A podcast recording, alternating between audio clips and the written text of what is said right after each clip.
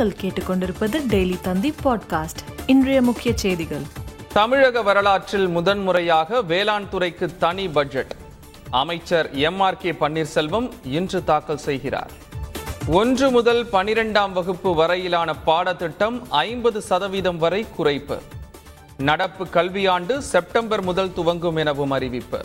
தமிழகத்தில் மேலும் ஆயிரத்து தொள்ளாயிரத்தி முப்பத்தி மூன்று பேருக்கு கொரோனா. இருபத்தி நான்கு மணி நேரத்தில் முப்பத்தி நான்கு பேர் உயிரிழந்ததாக தகவல். பெட்ரோல் விலை லிட்டருக்கு மூன்று ரூபாய் குறைப்பு. நள்ளிரவு முதல் அமலுக்கு வந்தது. மதுரை ஆதீனம் அருணகிரிநாதர் காலமானார். மருத்துவமனையில் சிகிச்சை பெற்று வந்த நிலையில் உயிர் பிரிந்தது. சசிகலா மீது குற்றப்பத்திரிகை தாக்கல் செய்யுமாறு உத்தரவு. கர்நாடக சிறையில் இருந்தபொழுது இரண்டு கோடி ரூபாய் லஞ்சம் வழங்கிய வழக்கில் கர்நாடக உயர்நீதிமன்றம் அதிரடி. மேலும் செய்திகளுக்கு டெய்லி தந்தி டாட் காமை பாருங்கள்.